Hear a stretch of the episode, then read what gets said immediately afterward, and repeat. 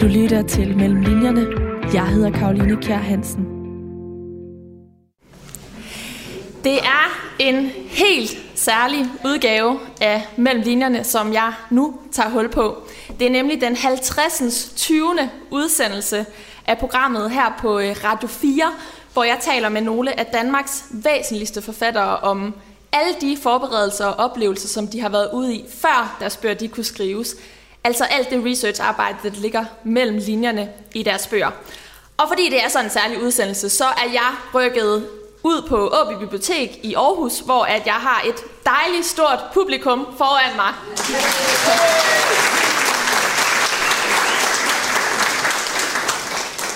Fordi det er den her særlige dag i programmets historie, så har jeg fundet en helt særlig bog til anledningen. Det er ingen andre end romanen Margrethe den Første af Annelise Marstrand Jørgensen.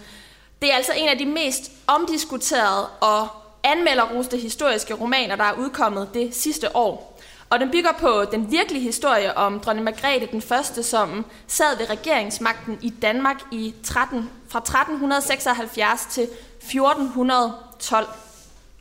Dermed så er den her bog også øh, et eksempel på en ret stærk tendens, vi ser inden for øh, den litterære scene i dag, at man tager virkelig kvinder med stor betydning fra historien og skriver dem frem via romanformen. Kvinder, som på den ene eller den anden måde er øh, blevet glemt, eller i hvert fald ikke har fået et særligt stort eftermæle.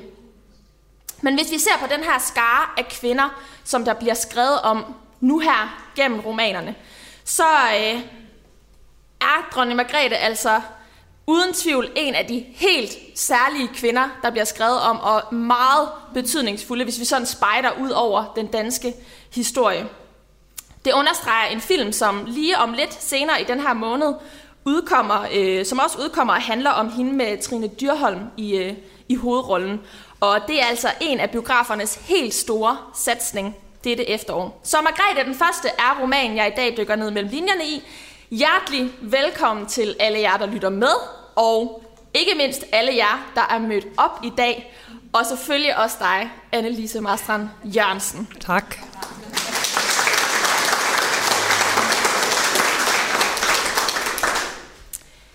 I arbejdet med romanen her, der har det været vigtigt for dig, at den historiske ramme, den var så korrekt som muligt.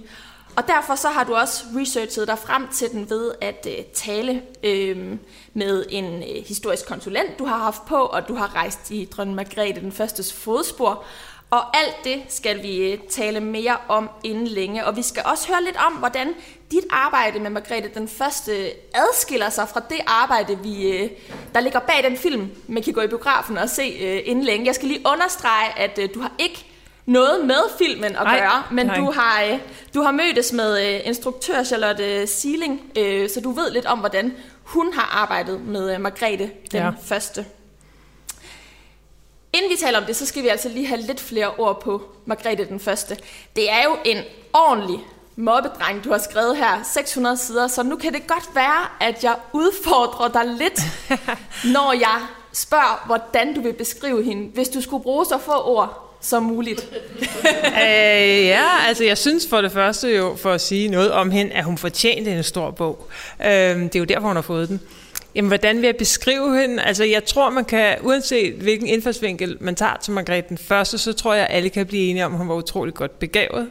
Hun var politisk begavet. Hun havde sådan en næsten visionær strategisk begavelse, og det var hun jo også nødt til, fordi hun var nødt til at være dygtigere end alle herrene for at komme til ord ved forhandlingsbordet.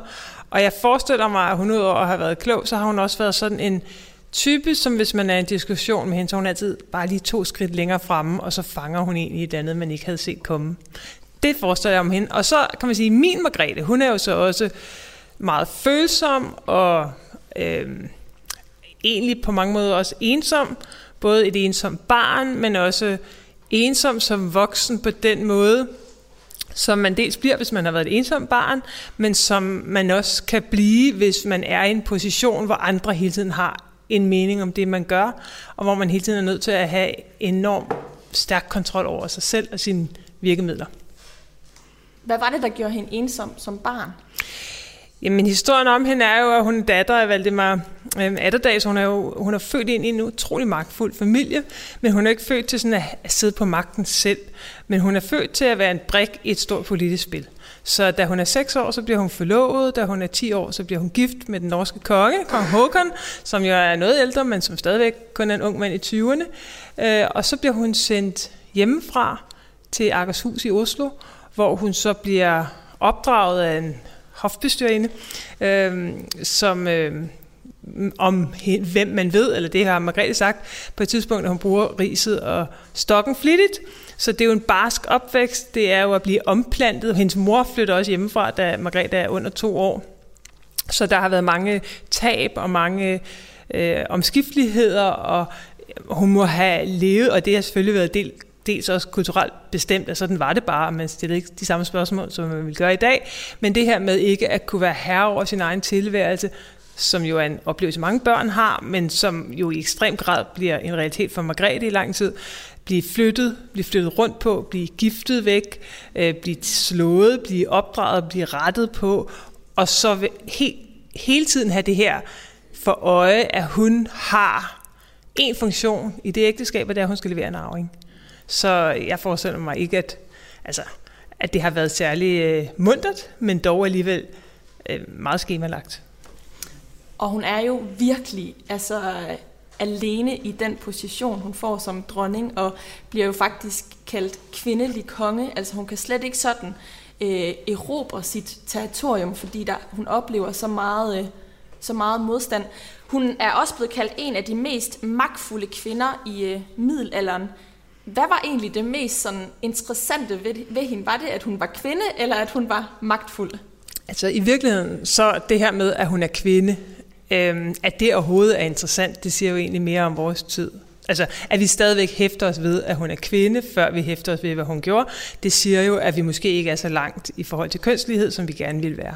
Fordi når alt det er væk, alt køn og alt det her er væk, så kan man bare stå tilbage, at hun er den største regent, vi måske har haft. Hun samler Norden, hun laver det største øh, nordiske rige, øh, og det regerer hun jo, og hun regerer det på trods af en hel masse fordomme og forestillinger, og egentlig også love og regler og præcedens for, hvordan man gør tingene.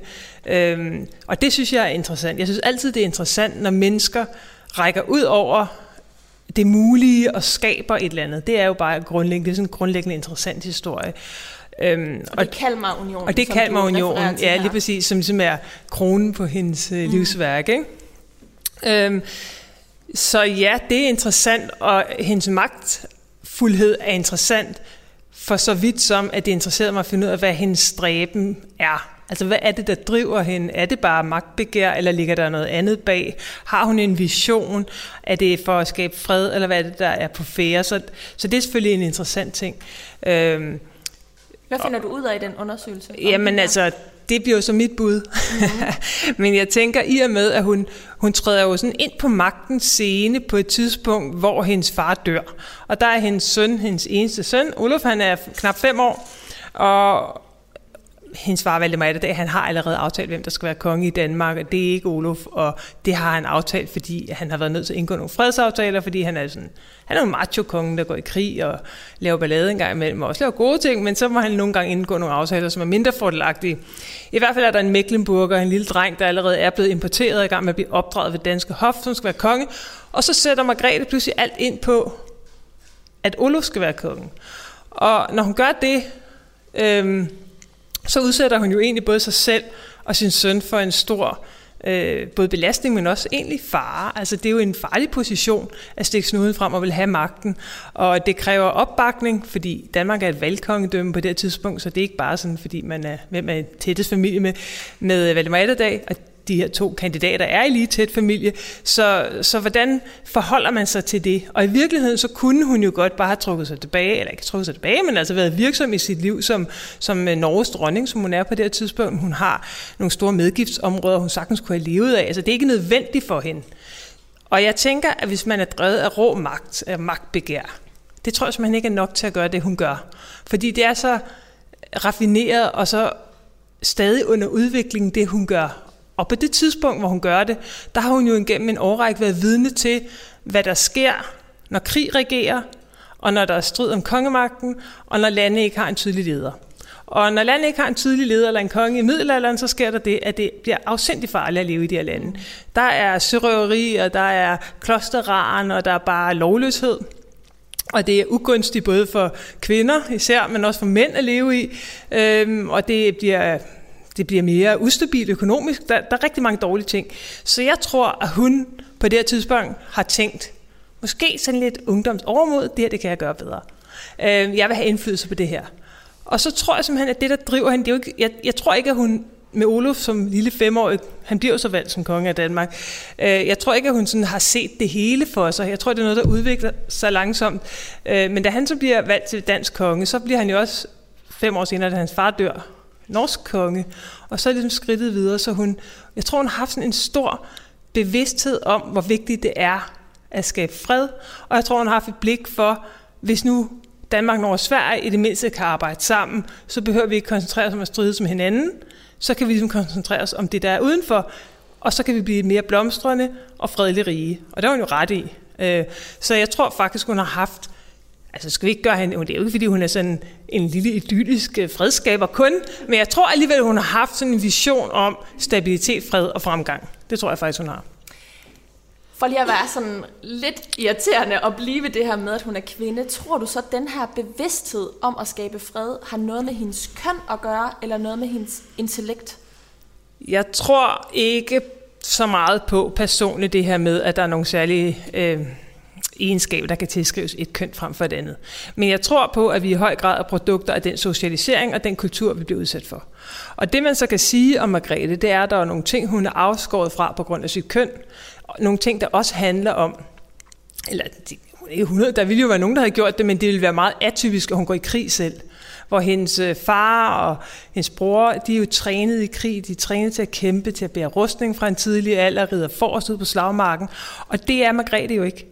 Og hun har ikke den der fysiske macho-styrke, som de har, så hun er nødt til at gå nogle andre kanaler. Det er den ene ting. Og den anden ting er, at jeg tror, hun har haft et, øh, et blik for, som ikke kun handler om noget, noget kvind, som simpelthen også handler om noget cool beregning. Altså det er ret dyrt at gå i krig.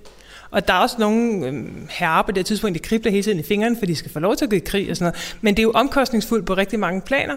Så jeg tror, hun har tænkt, hvis vi kan lade være, så er det bare smartere. Og så har hun jo, i modsætning til dem, der også har udviklet en styrke i forhold til, til krig og slag og ud på slagmarken, så har hun jo primært udviklet sine, sin færdigheder ved et forhandlingsbord. Fordi det er der, hun har været nødt til at være skarp fra begyndelsen, for overhovedet at blive hørt, og for overhovedet at blive en spiller, og for overhovedet at få foden indenfor, så skal hun have kunnet noget, som er altså vildere end det, de andre kunne. Fordi hvorfor skulle man lytte til hende ellers? Og da hun bliver valgt, altså som at stå i spidsen for de her riger, så bliver hun valgt. Ikke fordi der ikke er en anden. Hun bliver valgt, fordi hun har vist, at hun var dygtig. Og det var ret sejt. Ikke? Så, så jeg tænker, at øh, altså, hun, hun går jo ikke vejen for at gå i krig, hvis det er, men, men jeg tror, at den her socialisering har tvunget hende til at se tingene i et andet perspektiv, og måske fra nogle andre kanter, end hvis du trænede som kriger fra du var helt lille. Du lytter til Mellem Linjerne. Jeg hedder Karoline Kjær Hansen. Margrethe den første, hun fødes i 1353 og lever indtil 1412. Din roman, den løber fra 1363, det vil sige, at vi møder hende som 10-årig, og så ind til 1397. Den film, der kommer i biograferne lige om lidt, den øh, centrerer sig om år 1402, og det vil sige, at det er en helt anden periode i uh, Margrethe den Førstes øh, liv, du tager afsæt i her. Hvorfor er det den periode, du har været interesseret i? Jamen, da jeg først tænkte, at nu vil jeg skrive den bog, Margrethe, så tænkte jeg, at det skal være sådan en fra fødsel til død bog. Sådan helt klassisk. Vi skal have det hele med. Vi skal have det hele med. Hver, altså, hver sten skal vendes. Det er det måske også blevet de år, der er med, men altså, jeg tænkte, det havde jeg tænkt. Og så tænkte jeg, øh, jamen, hvad er det egentlig? Altså, hvor er det, jeg ser hende? Hvor er det, hun begynder at optræde for mig, at træde frem for mig? Det er den nygifte Margrethe den 10-årige Margrethe. Altså min yngste datter er 9 år. Så det er sådan nogle gange sundt at få det der mærkelige perspektiv, altså på, på, hver, på historien, som bliver meget personligt. Så, så det var hende, jeg hele tiden blev ved med at se. Og så tænker jeg, men måske er det i virkeligheden historien, den historie, jeg allerhelst vil fortælle, det er jo historien om den måde, hun øh, kommer til magten. Den måde, hun vokser. Hun, hun vokser som menneske, hun vokser som politiker, og hun vokser, øh, hendes livsværk vokser frem. Så tænker jeg, det er egentlig det, som jeg helst vil beskrive. Og det er jo, der træder hun jo ind som Norges dronning, som 10-årig, og da hun rider ud på sidste side af bogen, så har hun, står hun simpelthen på toppen af sit livsværk. Hun har lavet Kalmarunionen. Hvad sejt det det? Hun har samlet hele Norden og det kæmpe rige. Og hun er muligvis mere ensom, end hun nogensinde har været, men hun er også mere magtfuld, end hun nogensinde har været. Og det synes jeg var en ret spændende historie. Det her med magtfulde kvinder, det er ikke nyt for dig at, øh, at beskæftige dig med det. Du er nok særlig kendt for dine to bind om uh, Hildegård af Bingen. Hun var en tysk nonnelæge og, uh, og komponist. Alligevel, så var det ikke dig selv, der fik ideen til at skrive Nej. om uh, Margrethe den Første. Det var din redaktør. Det var det. Og uh, du prøvede faktisk at bide på den allerførst, og prøvede at skrive i mange år, men kunne ikke. Nej. Prøv lige fortæl, hvordan du så fik grebet om øh, Margrethe ja. den Første. Altså, jeg har en virkelig dejlig redaktør, som jeg sætter utrolig stor pris på. Så da hun ringede til mig for måske, måske et otte år siden, og sagde, at hun havde bare fået den her fantastiske idé, om jeg ikke havde lyst til at komme ind og spise frokost med hende og en ven. Uh, hun havde fået en idé til, hvad jeg skulle skrive en bog om, så blev jeg meget nysgerrig. Dels fordi jeg synes, det var, det var interessant, og så også fordi jeg tænkte, det har hun aldrig gjort før. Det ligner hende overhovedet ikke. Hun plejer jo at være modtagende og lyttende og opbakkende, men at komme med, det mig, der kommer med det. Og jeg tænkte, okay, det er spændende det her. Og så tog jeg ind og spiste frokost med hende og hendes ven. Øhm, og hendes ven var sådan fuldstændig Margrethe-entusiast. Og han havde fået overvist min redaktør om, at det var simpelthen sagen, og hun var også blevet begejstret, og nu synes de, den roman skulle skrive, synes, jeg skulle skrive den. Og det blev jeg selvfølgelig øh, smiret over, stadigvæk lidt forundret, men tænkte, jeg går i hvert fald hjem og læser, fordi det gør jeg faktisk altid. Det er også nogle gange, når jeg er ude og holde foredrag eller optræde på andre måder, så kommer folk tit og siger, jamen skal du ikke, vil du ikke skrive om hende, eller hende, eller ham, eller den, eller det. Og jeg undersøger det altid, fordi man skal aldrig, man ved aldrig, hvor inspirationen kommer fra. Det, det, det er jeg slet ikke klog nok til at vide. Så det kan jo komme alle steder fra. Og så tænker jeg, at jeg går hjem og læser om Margrethe, og det var jo virkelig spændende, det de fortalte, fordi hendes historie er objektivt set bare interessant. Øhm, og så gik jeg hjem, og så, øhm, når jeg var ude og, og gå eller løbe, øh, så kunne jeg sagtens få billeder i hovedet og i mine tanker af Margrethes verden. Altså af middelalderarkitektur og landskaberne, og jeg havde så meget lyst til at skrive en roman, hvor jeg kunne få lov til at være i de danske eller de nordiske landskaber, som jeg selv elsker, skovene og markerne og søerne og alt det her. Øhm, men Margrethe blev bare ved med at stå som sådan en stenkoloss midt i, og jeg kunne overhovedet ikke trænge ind på hende. Så ret hurtigt opgav jeg. Altså, jeg, jeg havde simpelthen ikke lyst. Jeg synes, hun var virkelig irriterende. Og så øh, tænkte jeg, så må jeg jo lade være. Man kan ikke sidde og skrive en person, man synes er virkelig irriterende. Og altså, så lagde jeg... var magtlederlig, eller hvad var irriterende Nej, jeg kunne ikke uh, trænge ind på livet af hende. Jeg, kunne ikke, altså, jeg kan godt sige til, at der, der var nogle ting, som, som ligesom stod mellem mig og Margrethe, og det var, jeg kunne for eksempel ikke... Uh, kom, altså hvis jeg skal skrive en person og sidde og være så tæt på hende og prøve at bygge hende op som en troværdig person, så skal jeg jo kunne forstå hende, og jeg skal kunne forstå hendes måde at se verden på. Og så tænkte jeg, jamen, hvad, altså i det hele taget det her med at have en dronning og have et monarki og være født til så stærke privilegier, at du er født til ekstrem luksus i forhold til din omverden. Margrethe har jo ligesom sin far og alle de andre gange, hun har jo reddet gennem landskaberne, hun har jo set, hvordan folk levede, og folk har ikke levet et godt liv. Altså folk er jo, øh, har jo levet et uset liv, afhængig af, hvordan høsten lige faldt. Og, altså, og det har hun jo været fuldstændig bevidst om. Så hun har jo levet et liv i fuldstændig accept af, at der er nogle mennesker, der er født til ekstrem rigdom, og man godt kan lede dem, som er født til det modsatte. Og det kunne jeg ikke forlige mig med. Det var en af de ting. Det kan jeg stå på. Væk med det. Så tænkte jeg, så, så det fordi, gør jeg fordi ikke. du ikke kunne spejle dig i det? Jeg eller? kunne simpelthen ikke, altså jeg kunne ikke acceptere det. Jeg synes, jeg synes faktisk, det var ret usympatisk. Og, ja. og jeg kan godt skrive usympatiske mennesker, eller mennesker, der har usympatiske sider, men jeg er ligesom nødt til at kunne forstå det, og jeg vil godt lige fortælle, hvordan jeg så endte med at kunne ja. forstå det. Fordi jeg, jeg prøvede så igen, så lagde jeg hende helt væk, og så har jeg en veninde, Lotte Andersen, som har indtalt bogen som lydbog. Virkelig god indtaling, synes jeg selv. uh, hun foreslog på et tidspunkt, hun er skuespiller, så hun foreslog, at vi skulle lave noget dramatik om Margrethe. Og så tænkte jeg, okay, men det er Margrethe, det er jo igen. Og så, okay, nu må jeg prøve en gang til at give hende en chance. Og så øh, prøvede jeg også, og, men dengang var det noget andet, der var det sådan, hvad er det overhovedet, der driver hende? Altså, hvad er det? Altså lige det, som jeg talte om før med, at det er et fredsprojekt. Jeg kunne ikke, jeg kunne ikke få hånd om det. Så droppede jeg det en gang til. Og så læste jeg på det tidspunkt med Tid Jensen, jo havde forsøgt at skrive en bog om Margrethe den første. Mm. Og, øh, og måtte opgive, fordi manuskriptet brændte, og alt gik galt, og Tid Jensen var spiritist, så hun, øh, hun mente jo, at, at dem, der ville skrives, kom til hende, og hun måtte konkludere, at Margrethe den første, hun ville ikke skrives. Og så tænkte jeg, okay, men altså, det kan være, det er det. Så siger vi det.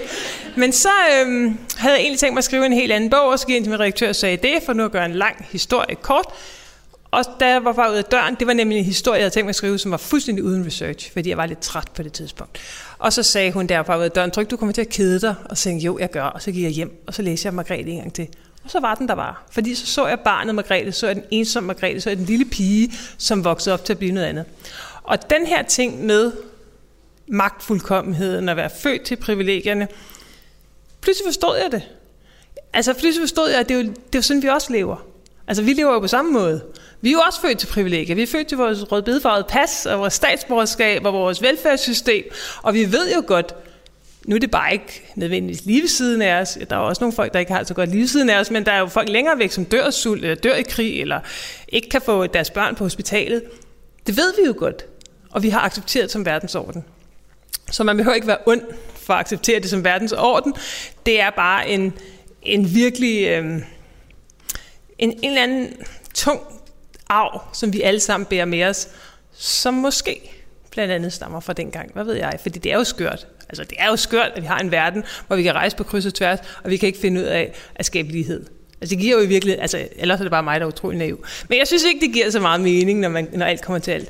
Og så, øhm, så var den ligesom fejret af bordet. Så tænkte jeg, det er jo ligesom, det er jo ligesom alle os. Så, så forstod jeg Margrethe lidt bedre, og så kunne vi øh, bedre komme ud over stepperne. Så det er simpelthen erkendelsen af, at selvom hun er født til privilegier, så er hun et menneske af kød og blod, ja. der, der, der også rummer sider som de fattige øh, i de byer, hun rejser igennem. Jamen, hun er en menneske, som ligesom alle mennesker er født ind i en tid, som er den tid, man orienterer sig ud fra. Hun er født ind i en selvforståelse og en kulturel forståelse og en historisk forståelse, som vi jo alle sammen er. Og så kan vi gøre det så godt vi kan inden for de rammer. Vi aftalt, at du lige skal læse en lille passage ja. højt, som illustrerer den her øhm, menneskelighed og tidsbestemmelse, som øh, Margrethe hun øh, bliver født ind i, men trods alt også rummer de her, de her meget almenmenneskelige øh, sider. Ja, jeg skal lige ind til det. Det er faktisk et, et sted i, øh, i slutningen, eller ikke i slutningen af bogen, men det er et, et sted lidt sent i hendes liv, Øh, fordi, som sagt, så var det jo egentlig det ensomme barn, der først sådan, øh, tiltrak mig, eller tiltrak min opmærksomhed, som jeg kunne relatere til, menneskeligt relatere til. Øh, men den, som sagt, som jeg også sagde før, så bærer hun jo det med sig i sit liv. Så det, jeg læser højt fra nu, det er på et tidspunkt, hvor Olof, hendes søn, han er lige øh, død, og hans kiste, han er 17 år gammel, eller 16 år gammel, og hans kiste skal så transporteres fra Sverige til Danmark. Og Margrethe, på det tidspunkt, hvor han dør, så dør hele hendes livsværk også. Altså alt, hvad hun har skulle bygge op, det har jo knyttet sig an til, at han skulle være konge, og hun skulle være med i formand af regeringen. Og nu er han væk, og nu er der blevet etableret noget nyt, fordi så er der nogle mænd, der træder sammen og peger på hende, at hun alligevel skal regere, hvis hun kan skaffe sig en, en søn, og det kan hun så, hun adopterer. Øh, men så hun står på et tidspunkt, hvor hun både skal vise, hvad hun er værd, at det kan hun godt bære, og så står hun i sin livs største tragedie, som er sorgen over sønnen, øh, der er død. Og den ensomhed er hun nødt til at bære alene og skjule, og det er egentlig sådan historien om hendes liv. Her er det bare sat på spidsen i, i den voksne Margrethe. De rejser gennem Skåne til Helsingborg. De kunne have sejlet fra Lunds havneby Lomma til København, men Margrethe vil lade sin søn føre langs de kyster, han elskede. Vognen med kisten skrumpler af steder, de må gøre hold mange steder. Margrethe er til hest, iført brynje og hjelm. Hun bærer Olofs nyredolk, mens hans svær i den juvelbesatte skede er fastgjort til kisten sammen med et væld af blomster. Det er ikke en almindelig måde at pynte en ligevogn på, men Margrethe ønskede det sådan. Vinden tager i kronbladene, folder roserne sarte lyserøde om de stive lavendler. Landskabet glider forbi, glat som en ål. Høstene bragte hus, selvom kongen er død – hver gang de holder hvil, står Margrethe og lægger hovedet mod bagenden af livvognen, så visker hun med Gud eller Olof og sætter sig derefter til endnu et veldækket bord uden at spise. Sorgen gør han udtæret, Podebusk er stadigvæk bekymret, selvom Margrethe gør, som hun plejer. Da kisten bæres ombord på skibet ved Helsingborg, går Margrethe bag den. Behersket, forgrammet, hænderne famler ved rosenkransen. Hun tænker på Olof i ligeklæderne. På, om han ruller med skibets bevægelser, stiv som en bjælke, let og tom uden hjerte og lunger. Hun tænker på madækkerne og de små kryb, der mesker sig i kødet. Hun holder fast og følger med ham ned i den sorte jord, hvor kødet opløses, knoglerne lyser som ensomme birke. De seneste dage har hun set de samme billeder igen og igen, og hun agter at blive ved, indtil hun ikke længere taber vejret. På den yderste dag vil kødet igen samles om skelettet, organerne finde vej fra Lund til Sorø, sjælen forenes med kroppen. Indtil da må han ligge spredt mellem himmel og jord og hjælpe hende med at vogte over riget. Hun lukker øjnene mod den kølige vind, skibet vugger blidt, og Kerstin synger nær hende. Hun folder hænderne over maven, lader sig bære af melodien. En måge skriger og river visen midt over. Margrethe læner sig fremover, presser håndfladerne mod sin mave. Derinde bar hun sin dreng. Der slog hans hjerte for første gang. Hun rækker hænderne frem som en skål uden at åbne øjnene. Forestiller sig, hvordan vinden fylder dem, hvordan Olof er lille som en tommeltot og daler gennem luften, indtil hun griber ham og stopper ham tilbage i sin krop, så han kan hvile under hendes hjerte i al evighed. Bagefter lærer hun for første gang siden den forfærdelige dag, står ved rælingen og ser ned i det skummende vand, og lillebitte Olof vender sig en halv omgang under hendes ribben. Det er en kort sejltur over sundet, og de kan allerede se hvert et hus og hver en kirke i Helsingør. Podebusk breder sin kappe om hende, da hun skælver. Hun smiler til ham og bliver rørt af hans lettelse. Hun må græde om natten, jamre i ensomhed, ved en kiste med lås og jernbånd, så hun kan være den, hun var og de betragter hende.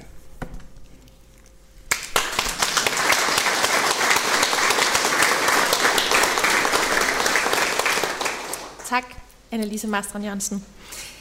Sorgen gør hende udtæret. Hun er altså et øh, helt menneske, og når man læser Margrethe den Første, så fremstår hun også som et helt levende menneske, selvom at hun var regent og, øh, og levede i middelalderen. Romanen her er også blevet kaldet et psykologisk portræt af Margrethe den Første, og for at du har kunne skrive hende så levende frem, så har du haft en historisk konsulent på Anders Bø. Hvorfor skulle du have ham på til at kunne skrive den her øh, roman? Altså Anders Bø, han er lektor emeritus ved Aarhus Universitet, og han har faktisk ikke været min, bare været min øh, konsulent, han har faktisk været min guru. Men det vidste han ikke. altså i et stykke tid, så vidste han slet ikke, at jeg og var stor fan og, og betragtede ham som sådan en, en ledestjerne i det her store, vanvittige, krævende researcharbejde, som det var. Fordi jeg troede i min naivitet, da jeg gik i gang med Margrethe, at det ville blive nemt. Jeg tænkte, altså det er et menneske. Det er nogle geografiske områder, jeg kender. Øhm, og middelalderen, du også har skrevet middelalderen om før, har jeg skrevet om før, og hvor mange kan der ligesom være på banen? Altså, hvor svært kan det være? Og så gik jeg i gang, og så fandt jeg ud af, at jeg havde taget fuldstændig fejl. Det var et sindssygt kompliceret tidspunkt i Danmarks historie, når det er så komplekst, og alliancer skifter hele tiden, og dem, man lige har troet var gode venner, så er det det ikke. Og, altså, det, er simpelthen, det var så krævende. Og så øhm, researcher jeg jo virkelig bredt i lang tid, og, og læser alt, hvad jeg kommer i tanke om, og i nærheden af, og ser film og gør alt, hvad jeg kan. Men jeg er jo ikke faghistoriker, så jeg kan jo ikke sidde og læse kilder på original. Det kan jeg simpelthen ikke. Det, det er jeg ikke i stand til. Jeg kan godt nyde synet af dem, og øh, se, hvor flot det ser ud med alle de sejl, der hænger der, men jeg kan jo ikke, jeg kan jo ikke fortolke dem. Det er jeg ikke i stand til. Men det er der heldigvis andre, der kan. Og så var jeg inde på Nationalmuseet en dag, fordi jeg ville omgive mig med middelalder og Margrethe-stemning, og prøve ligesom at kanalisere hende, eller hvad det nu var, jeg lavet. Og så nede i forretningen, så nærmest faldt ned i hånden på mig en bog om Margrethe, som altså var skrevet af Anders Bøg, som er en stokterafhandling. Og så fandt jeg ud af, at han er jo simpelthen Margrethe-manden i Norden. Han er jo den, der ved nok mest om Margrethe, har vendt hver en sten. Og så øhm, valgte jeg på det tidspunkt, at jeg ville følge ham. Altså jeg ville følge hans version af Margrethe, fordi han havde virkelig Altså, den er virkelig tør, den bog. Altså, det, det har jeg sagt til ham. Han ved det godt, og det skal den jo være. Men det, altså, alt bliver vendt og grænsket, og den er uhyre grundig. Øh, og svær at læse, synes jeg. Øh, så det er ikke sådan en knaldroman, man lige sluger, vel? Så jeg har været igennem mange gange, også på den måde, hvor jeg så sætter streger under, og så læser jeg den en gang til, og tænker, ej, hvor fedt, Nå, så kan jeg se to sider længere hen. Det havde jeg faktisk læst, men det havde jeg glemt, fordi det var virkelig, det var, det var virkelig meget. Øhm, lige når man går i gang med din roman, skal man altså lige holde tungen lidt lige det, er han, lige, det er hans skyld, det har ikke noget man kommer helt ind i universet. det er bare fordi, no. nej, øh, i hvert fald, så, øh, så, så valgte jeg, fordi der er så mange historier om Margrethe, som er virkelig gode også, og saftige. Altså, at hun skulle have sat pirater i det danske have, og hun skulle have haft en elsker, som var herreleder, og måske fået et uægte barn. Og der er simpelthen så mange gode... Jeg havde glædet mig sådan til at skrive de her saftige, kulørte historier, og så kom Anders Bøg med sin doktorafhandling og hamrede masser ved jorden, fordi det var overhovedet ikke rigtigt. Men så tænkte jeg, okay, ja, det mest fair er det jo, at jeg følger, fordi jeg ville gerne lave noget, der var så korrekt som muligt. Så jeg var virkelig sådan omhyggelig med at følge ham. Øhm, og så da jeg var i slutningen af min skriveproces, lige før nedlukningen, så skrev jeg til ham, tog jeg mod til mig, som sådan en rigtig fangirl, og skrev, om han ikke havde lyst til at møde mig, og så var vi ude og spise frokost her i Aarhus. Og det var øh, et virkelig dejligt møde af mange grunde, både fordi han er utrolig flink, men også fordi, at det var virkelig skønt. Jeg var jo blevet en kæmpe Margrethe-nørd. Og nu mødte jeg jo min overnørd. Og han kunne overhovedet svare på mine nørdede spørgsmål, og det han ikke kunne svare på, det skrev han ned og satte en ære i at finde ud af. Og jeg kom til det møde både med den begejstring, man har, når man virkelig er taknemmelig over et andet menneskes arbejde, men også med en skjult agenda om at spørge, om han vil være konsulent på mit bog. Og det sagde han heldigvis ja til fordi han var blevet pensioneret. Det var heldigt for mig. Så, øhm, så derfor så fik han så manuskriptet, og øhm, jeg skal lige love jer for, at så kommer jeg på arbejde igen. fordi det var jo ikke noget med bare, ja, det er fint nok og sådan noget. Alt blev gennemgået og researchet og undersøgt, og så vil jeg bare sige, at hvis man finder fejl i den her bog, historiske fejl, så er det i hvert fald ikke Anders skyld. Så er det, fordi han havde for lidt tid, fordi så er det, det ligger fuldstændig mine skuldre. Øhm, så det var bare en kæmpe tryghed og hjælp for mig at have ham som konsulent, og også som, som sparringspartner, hvor jeg kunne sige, jamen det her det forstår jeg simpelthen ikke, eller hvad med det? Og så bum bum bum kom der en mail, helt præcis, kortfattet og to the point. Hvordan kan det være, at du først tog kontakt til ham i slutningen af skriveprocessen? Jamen det var fordi, at jeg ville ikke øhm, spille hans tid, tror jeg egentlig mest. Jeg havde brug for at, altså jeg kunne godt læse, hvad han skrev. Så jeg havde ligesom brug for at forstå det først. Og jeg havde brug for at have en meget klar forestilling om, hvem Margrethe var. For mig, i min version, fordi det er jo et bud. Altså mit psykologiske portræt er et bud. Det skal jo gerne være troværdigt. Man tænker, okay, sådan kunne hun godt være blevet under de omstændigheder Så, Øhm, så jeg havde ligesom jeg havde brug for at vide nok til at opsøge en ekspert. Altså, jeg synes jo, det er fjollet at bruge sin spørgetid på noget, som man kunne have læst sig til. Så, øhm, så derfor, på det tidspunkt følte jeg, at hun var virkelig for mig, og jeg følte, at jeg havde så godt styr på perioden, som jeg kunne få på egen hånd. Og de ting, som jeg ikke vidste, vidste jeg ikke, hvor jeg skulle gå hen og få svar på. Og det var jo et oplagt tidspunkt at spørge ham. Hvad var det så helt konkret, han, han hjalp dig med? Altså, hvor, hvor, hvor meget er den omskrevet efter, at han fik den i hænderne? helt på, nej. altså, jeg tror, han synes, han var lidt, jeg tror, han synes, at mit forlag var lidt nære i min tid, i forhold til, hvor meget tid han fik lov at få til det. Øhm, der var nogle, øh, altså, der var jo nogle ting, som, som skulle skrives klarere, og, nogle ting, der skulle, og så gjorde han også noget, som var sådan helt ud over, hvad jeg havde forventet. Det var, at han for eksempel, at der et tidspunkt, hvor øh, Margrethe og hendes mand Håkon er ude ved en lille kirke i Maridalen ved Oslo. Og den øh, kirke, bare som et eksempel, fordi det her var mange steder, han gjorde det, den øh, undersøgte han simpelthen, hvad det var for en kirke, der havde ligget det sted, om den havde været sten, eller om den havde været træ, som jeg tror, jeg havde skrevet, så viste det sig, at det var sten, og hvem den var indvidet til. Så sådan små ting, som jo kunne være ligegyldige, men alligevel har en enorm betydning, hvis man selvfølgelig er historisk interesseret, men også hvis man gerne vil opbygge et troværdigt univers. Øh, og så selvfølgelig de helt store linjer. Så det var simpelthen også Margrethe samtid, han, altså man kan Det var Margrethe samtid, og så var det alt sådan noget, ja, så ved han jo, hvor han skal undersøge det. Mm. Altså. Og så var det, øh, jamen havde jeg forstået forholdet med Mecklenburgerne og Hansestederne, og havde jeg forstået det rigtigt, og det havde jeg jo noget tid, men der var jo selvfølgelig også ting, jeg ikke havde forstået rigtigt, eller havde misforstået lidt, eller og så var der nogle steder, hvor jeg, han jo sådan må acceptere, at der er ting, jeg sådan flytter handlingsmæssigt, fordi det giver bedre mening i forhold til bogens flow, og det, øhm, det accepterede han. Og så, øh, jamen alle mulige detaljer. Så der var, det var et stort arbejde, fordi jeg, altså, det var ikke så meget at bogen sådan, i sin grundstruktur, eller øh, egentlig ret meget skulle skrives om, men der var ting, der skulle indarbejdes, og der var ting, jeg skulle forholde mig til. Øhm, så, så det her med at have virkelig grundige konsulenter, det er en kæmpe gave, og det er selvfølgelig også et stort arbejde. Vi har aftalt, at du lige skal læse en passage højt, som øh, rummer stor detaljerigdom, du kun har kunne skrive, fordi du har talt med, øh, med Anders Bø. Så kan vi lige få en fornemmelse af, hvordan øh, han rent faktisk øh, ligger mellem linjerne i, øh, i romanen her. ja, og det er sådan et lidt sjovt sted, fordi der er nogle få breve bevaret fra Margrethes hånd. Øhm, altså personlige breve. Det ene, det skriver hun, da hun er 17 år og, og gravid, højgravid. Øhm, der skriver hun til sin mand, Håkon, som er væk hjemmefra. Hun er selv på Akershus. Og man kan godt i brevet fornemme, at der er problemer. Altså, at der er problemer i, i Oslo. Øh, der er fattigdom, der er, der er en eller anden mangel på en eller anden måde. Og det havde jeg jo skrevet en passage om, og, og det her var med, for det synes jeg, det er et meget fint brev, og meget sådan et brev, der viser Margrethe, som hun er meget ung, men hun har sådan en stor autoritet. Og det kom jeg til at tale med Anders Bøge om, og han sendte mig så nogle artikler, eller artikler om, og en, en forklaring, hvor det bliver sat ind i en sammenhæng mellem, at der faktisk er pest i Oslo på det her tidspunkt. Og hvordan håndterer man pest på det her tidspunkt? Man gør jo lidt af det samme, som man prøver at gøre nu, når der er pandemier, uden at have samme viden overhovedet, men at man afsondrer sig fra hinanden, og, og øhm, så er der jo mange ting, der, der går galt. Ha, altså handelen kan jo ikke findes på samme måde. Alle mulige ting. Og det her store, og så, så hele det der landskab med pesten og, og forholdene rundt omkring det brev, det var, det var Anders Bøg, der gav mig det. Så nu kan I høre lidt om, hvordan det foregår.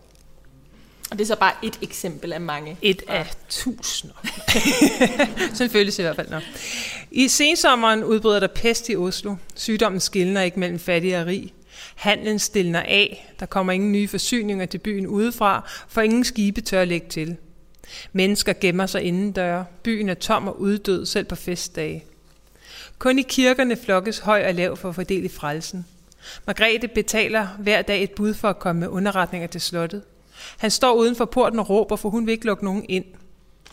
Der hviler en forbandelse over byen, noget ondt har fat og vil ikke slippe sit tag. Folk taler om den tilfangetagende kong Magnus og om Håkon, der ikke kan redde sin far. De venter på, at tronarvingen skal komme til verden, men ingen tør glæde sig for tidligt. Dronningen ser ikke stærk ud og har aldrig gjort det. De smukke klæder mod den blege og gennemsigtige hud, lag af silke og pels, dynget på den spinkle krop, får hovedet til at synes for lille og tungt på sin stilk. Selv på Akershus mærker de manglen, da efteråret sætter ind. Forårskamrene buner ikke, som de plejer. Ølbrygningen er i fare, da der ikke er mere malt, og man bliver let syg af at drikke brøndvand. Der er endnu længe til, at sneen vil falde, så de kan drikke smeltevand. På Akershus indskærper Margrethe alle, at der må spares, hvor der kan. To piger og en staldkal bliver sendt bort, så der er færre at bespise. Al festlighed hører op. Der er meget, Margrethe gerne vil vende med Håkon, men på den anden side glider det hele lettere, når han er borte.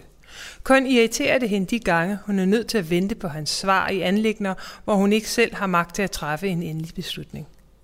Alle de økonomiske dispositioner kræver hans godkendelse, det holder han strengt på. Maven vokser, men hun er ikke besværet. Det er en god unge. Hver dag giver den livstegn. Trods knapheden falder der ro over Margrethe og hendes hus. Fader Jon har forsøgt at tale med hende om, at Kirsten ikke bør være hende nær, når fødslen nærmer sig. Du fik det bedre efter din tjenestepige rejste, siger han indtrængende. Du kastede ikke op længere. Djævelens mærke kan emme af gift længe efter han har sluppet sit greb i et menneske. Hvem ved, om det ikke var, fordi jeg bad endnu mere inderligt til Herren og den hellige moder, efter min trofaste pige var blevet taget fra mig, svarer Margrethe. Hvem tør friste djævlen i et hus, hvor han engang har taget bolig? Og hvor han en gang for alle er blevet smidt på porten, giver Margrethe igen. Besejlede Herren ikke netop sin nåde ved at lade sin leve, eller var det blot en køn historie? Det er ikke gode tider på Akershus, bliver fader Jon ved. Det er trange tider over hele landet, svarer hun. Så meget magt har Kerstin vel ikke. Må ikke vi gør klogere i at folde vores hænder og bede sammen, end at mundhugge som en ung kvindes sjæl? Det bøjer fader Jon sig for. Dronningens bønder viser sig ofte som en regn af guld over kirken.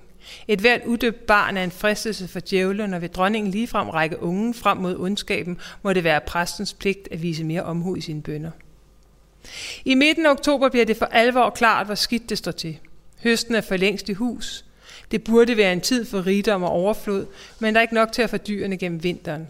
Pesten tager, i stedet, tager til i stedet for det ud, som den plejer. Margrethe veksler uro til handlekraftig irritation. Håkon står for skud, men hun gemmer den urimelige vrede i sit hjerte. Hun skriver til ham på evangelisten Lukas dag. Vide skal I, min kære herre, at jeg og mine tjenere lider stor nød på mad og drikke, så hverken de eller jeg får, hvad vi behøver. Og derfor beder vi jer, min kære herre, at I finder en udvej til, at det kan bedres, så ikke de, der er hos mig, skal skilles fra mig for hungers skyld.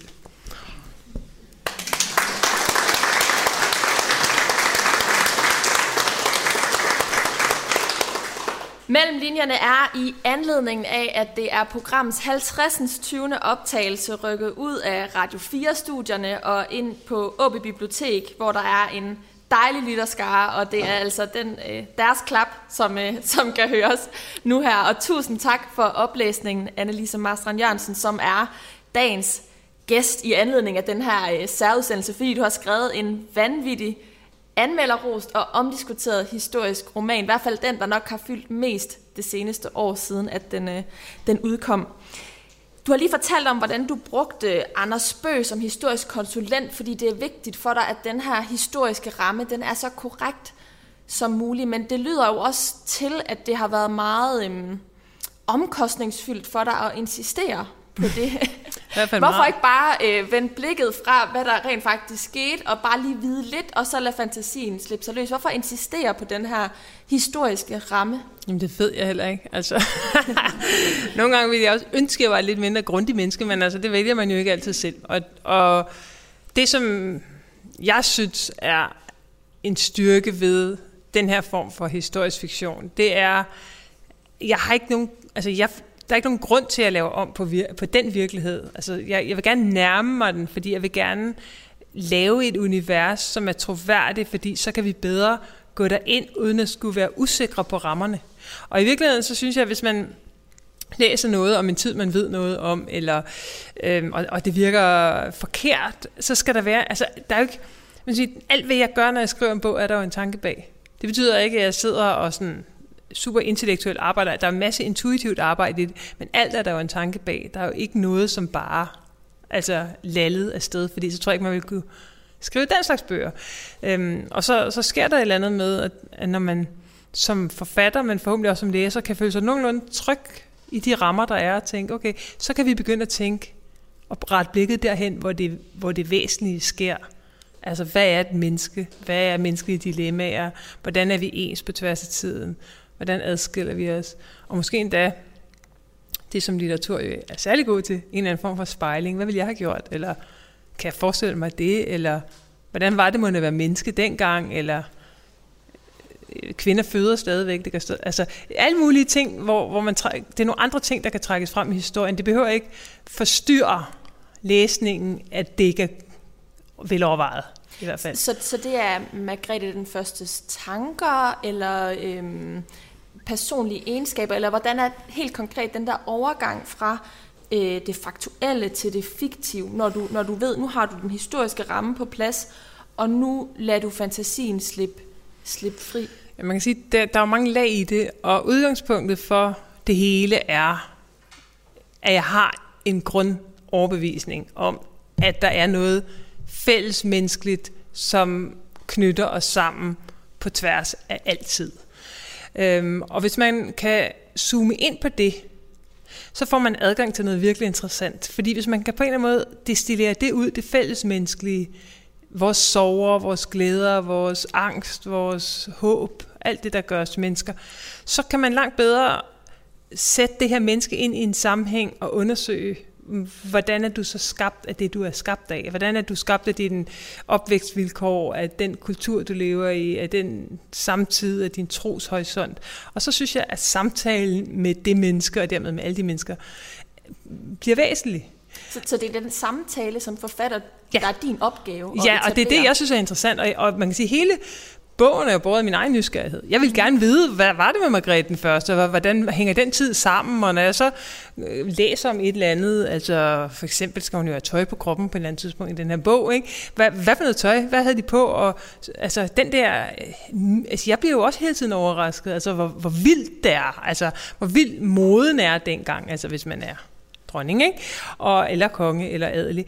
Hvor vildt øh, handlen er. Altså, hun går jo i silkestoffer fra Damaskus. Det er jo vildt, ikke? Og pels fra Rusland. Og, altså det er jo sådan et, pludselig sådan et internationalt handelssamfund. Og, øhm, så der er mange perspektiver i det, men, men min hovedinteresse er altid mennesker. Fordi det er bare det, der interesserer mig mest. Og, og så, så den, de sammenhæng, vi indgår i. Lige før så nævnte du moden på det her tidspunkt, og moden helt konkret har du faktisk rejst for at finde frem til. Ja. Du tog til Uppsala for at se Margrethe den Førstes kjole, og det er en af de rejser, du har foretaget, hvor du ligesom har rejst i forbindelse med din research. Du har også prøvet at, at rejse i hendes øh, fodspor. Kan du konkret fortælle, hvilke steder du er rejst hen for at kunne... Øh, Jamen, jeg har rejst rundt i Norden øh, generelt. Jeg har ikke rejst alle steder, hun har været, mm. fordi hun har været overalt. Altså, hun rejser, altså fordi på det tidspunkt er, er der heller ikke en regeringsby, så hun, er jo, hun rejser jo hele tiden for at holde øje med sit rige, og jo større det bliver, jo mere rejser hun. Øh, der er sådan nogle optegnelser, som Anders Bøger også har lavet, øh, hvor hun er, hvornår, og sådan noget, hvornår man ved, hun er, hvor, og sådan noget. Hun rejser virkelig, virkelig meget rundt. Og det er sådan, at rejse, det er jo ikke bare lige at tage en lille trolley, vel? Det er altså med kæmpe vogne, og nogle gange har de deres møbler med, og jeg ved ikke, hvad der foregår. Og hun er også i Tyskland og alle mulige steder. Jeg har rejst primært i Norden, og så har jeg rejst i Lübeck, eller til Lübeck, øhm, som mange jo kender fra deres julemarked og marcipan, men der er også et ret fantastisk øh, Hanse-museum, og fordi Hansestederne er en, en stor magtfaktor på det tidspunkt, selvom det ikke er en stat, men det er et handelsforbund. Og så jeg har virkelig nørderejst, kan man sige. Men en af de rejser, jeg tog, det var til Uppsala netop for at se den her kjole, og øh, også længere op øh, i Sverige. Og jeg rejste med vilje om vinteren, fordi jeg havde, jeg ville, altså jeg elsker sommer. Altså jeg er et lysmenneske. Jeg, jeg kan virkelig blive trist ved tanken om, at vi nu går en mørk tid i møde. Men da jeg så og skrev om Margrethe, så tænkte jeg, hvor mørkt der egentlig har været dengang. Mm. Altså det her med, at du, du kun har lys, og du har ikke oh, var helt åndet af det. Nå, men så tænker jeg, jamen jeg rejser op i mørket. Jeg er nødt til at rejse ind i mørket for at forstå Margrethe. Altså rejse men ind i det der store nordiske vintermørke. Så jeg rejste om vinteren af den grund, også for at få det ekstra, som er den dimension af mørket. Og så var der jo selvfølgelig sne, så det var slet ikke så mørkt. Det var ret vidunderligt. Mm. Altså, det er jo en absolut couture fra middelalderen, man står og kigger på.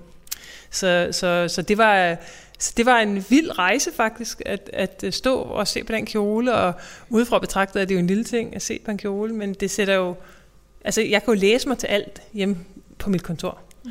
men jeg kan ikke, øhm, jeg kan ikke fornemme alt ved at sidde hjemme på mit kontor. Men ved at kan, bevæge men mig... på, på rejserne? Ja, så kan jeg bedre. Også sådan, for eksempel, jeg tog også til Kalmar på min rejse, selvfølgelig. Der er Kalmar Unionen, jeg lavet.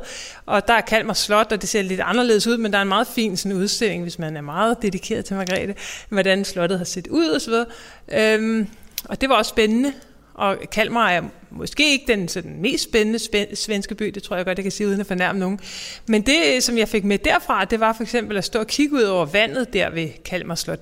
Og så lige pludselig, det var sådan vinter også, og, og lidt sol, og så så det ud som om alle bølgerne var på vej hen til slottet det er jo meget fedt at skrive ind i bogen, ikke, på en eller anden måde, fordi det er jo sådan, det er jo sådan jeg arbejder. Altså, jeg bare kan få sådan en lille syn, og det kunne jeg jo også godt have fået i Øresund, eller jeg kunne have stået ved Atlanterhavet og set bølgerne og tænkt, og det kunne jeg lige overføre.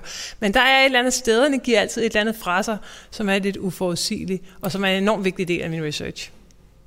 Men handler det så om, at når du prøver at rejse i hendes fodspor, så, så prøver du simpelthen at betragte verden med hendes øjne, øh, de steder, hun, hun er gået, selvom at det er lang tid siden. Vi talte tidligere om, at, at der er måske en masse omkring samfundsstruktur, som er anderledes i dag, men nogle ting er stadig lige 1300-tallet, eksempelvis hvordan vi taler om kvinder. Så der må være øh, en lighed noget at kunne trække ud af, øh, at kunne gå de steder, hun også har gået, selvom ja, at der er gået så mange år. Ja, man kan jo sige, altså en ting, vi jo i hvert fald helt sikkert har til fælles, det er, at vi har en krop, som vi bevæger rundt i verden. Og det her gør vi jo alle sammen. Og nu kan vi sætte os ind i en bil og køre rigtig hurtigt fra København til Aarhus. Det tager ikke ret lang tid. Men der er et eller andet fascinerende ved netop at forsøge at sætte sig ind i hendes verden. At rejse langsomt, at gå langsomt, at måle afstanden med sine fødder, og at være i det lys og i den natur, som måske, ups, måske har været øh, nogenlunde sådan. Og det er jo et kæmpe sådan renselsesarbejde, kan man sige. Fordi hvis jeg står i Kalmer og skal finde Margrethes landskab, så skal der altså lidt arbejde. Der er en del hus, der skal jævnes med jorden, og elmasser, der skal fjernes, og lyde, der skal sorteres fra, og sirener og biler, og hvad ved jeg. Så det er jo sådan et fantasiarbejde, kan man mm. sige. Fordi, og, og, og, men det er netop adgang til fantasien, du så får ja. ved, at, ved at foretage de her ja, rejser. men det der med at flytte sig helt... Altså, det kan også være steder, egentlig jeg kan noget med hende at gøre, men med at flytte sig, flytte, mm. at jeg flytter mig, det åbner bare nye erfaringshorisonter. Og fordi mit arbejde med Margrethe, det er jo sådan et krydsfelt af noget meget intuitivt og noget meget intellektuelt. Altså jeg, jeg er nødt til, det er, sådan, det er bare benhårdt intellektuelt arbejde, der skal styr på middelalderen, eller hvem var med hvem, og hvornår var hvad, og sådan noget. Det er sådan, det er sådan rammen og skelettet, som jeg skal bruge. Og så er der fantasien, der fylder det ud. Hvordan har der set ud? Hvad for en kjole har hun haft på? Alle de her forskellige ting. Og så er der det sidste led, som måske, det er ikke det vigtigste, men jo, det er nok det vigtigste alligevel, men ingen af delene kan tages ud, det er det, som jeg på nogle måder øh, tit kalder sådan for en radikal empati. Altså lysten til vidderligt at sætte sig i et andet menneskes sted. Lige om lidt, så øh, kommer vi til at kunne se dronning Margrethe den første øh, portrætteret på det store lærred. Fordi den 16. september, så øh, kommer der en film om hende, og det bliver formentlig, eller det er biografernes helt store satsning med Trine Dyrholm i øh, hovedrollen her i, i efteråret. Men det er en lidt anden arbejdsmetode, der ligger til baggrund for, for den film, fordi du har mødtes med instruktøren, og I har talt om dem. Hvordan adskiller den sig fra den, vi lige har hørt dig fortælle om øh, nu her? Jamen, øh, vi har talt om det, og vi har mødtes, og vi har optrådt sammen med et arrangement.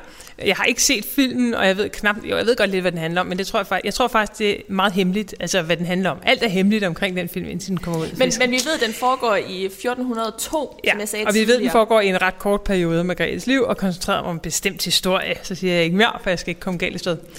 I hvert fald, så hvis man har set traileren, så ved man, at den ser, i hvert fald på traileren, sygt flot ud. Og jeg ved, at den er, det, det er jo storladende landskaber og flotte kjoler, og den virkelig har fået på alle tangenterne, og rigtig meget af det, det ved jeg også, det har hun også selv sagt, er optaget på, med skærm, altså som bagvæg, og så er landskaberne sådan noget sat ind bagefter. Er det ikke sejt? Nå. Æ, det kan man altså ikke se. Det er ikke ligesom i gamle dage, hvor der kom sådan nogle papfigurer ind foran. Nå, men øh, så den, jeg tror, den er virkelig flot, men det hun sagde, det er, at, øh, at hun vi synes begge to, Margrethe er virkelig sej og interessant selvfølgelig. Det er jo vores begge to. Og vi, hun vidste ikke, at jeg lavede bog, jeg vidste ikke, at hun lavede film, så vi sad bare samtidig i hver vores lille boble, og så hørte jeg det, fordi vi har en øh, fælles veninde. Så, øh, så det var jo meget sjovt. Men øh, det, hun har arbejdet med, det er egentlig at frigøre sig fra historien. Altså det betyder jo ikke, at hun ikke er historisk korrekt, eller ikke har, har vægtet det historisk korrekt. Det tror jeg ikke, det nødvendigvis betyder, men at frigøre sig fra historien, for at kunne lade Margrethe, den, hendes Margrethe opstå. Hvor jeg er gået den anden vej, er sådan dykket helt ned i teknikaliteterne omkring historien, for der at få en frihed til at lade Margrethe vokse, vokse frem.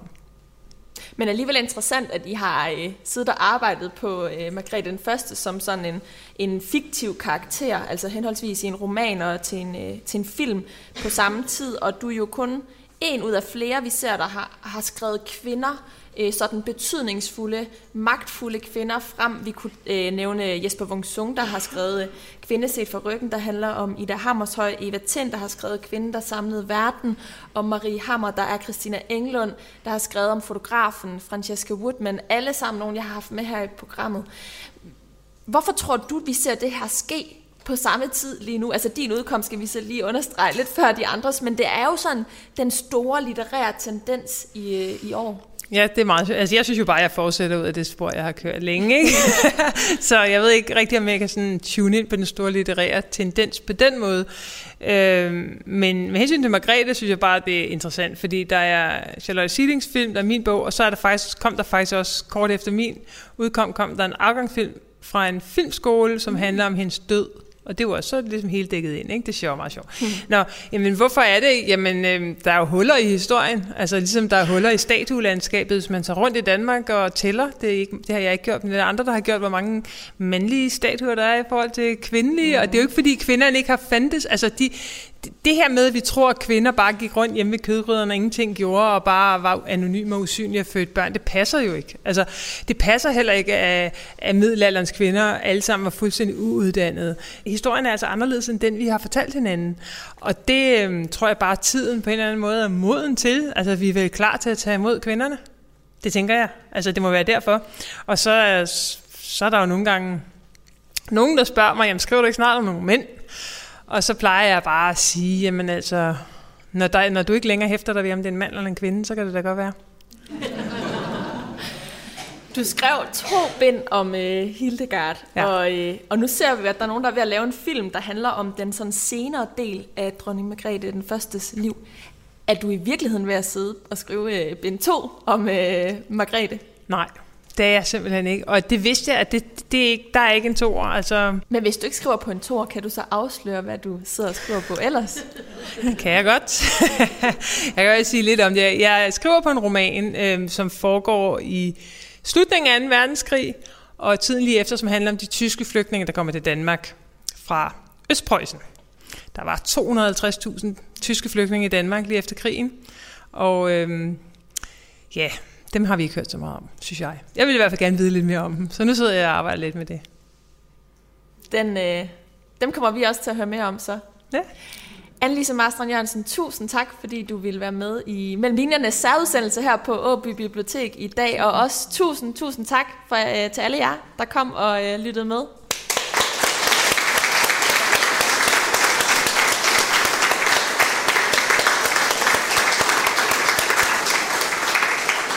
Og jeg vil også sige tusind tak til alle jer, der øh, lyttede med i øh, radioen. Hvis du ikke hørte hele programmet her, så kan du finde den øh, samlede længde af udsendelsen på øh, radio4.dk i vores app, eller der, hvor du plejer at lytte til podcast. Det var programmet Mellem Linjerne, du har lyttet til. Mit navn det er Karoline Kjær Hansen, og jeg er tilbage igen næste søndag.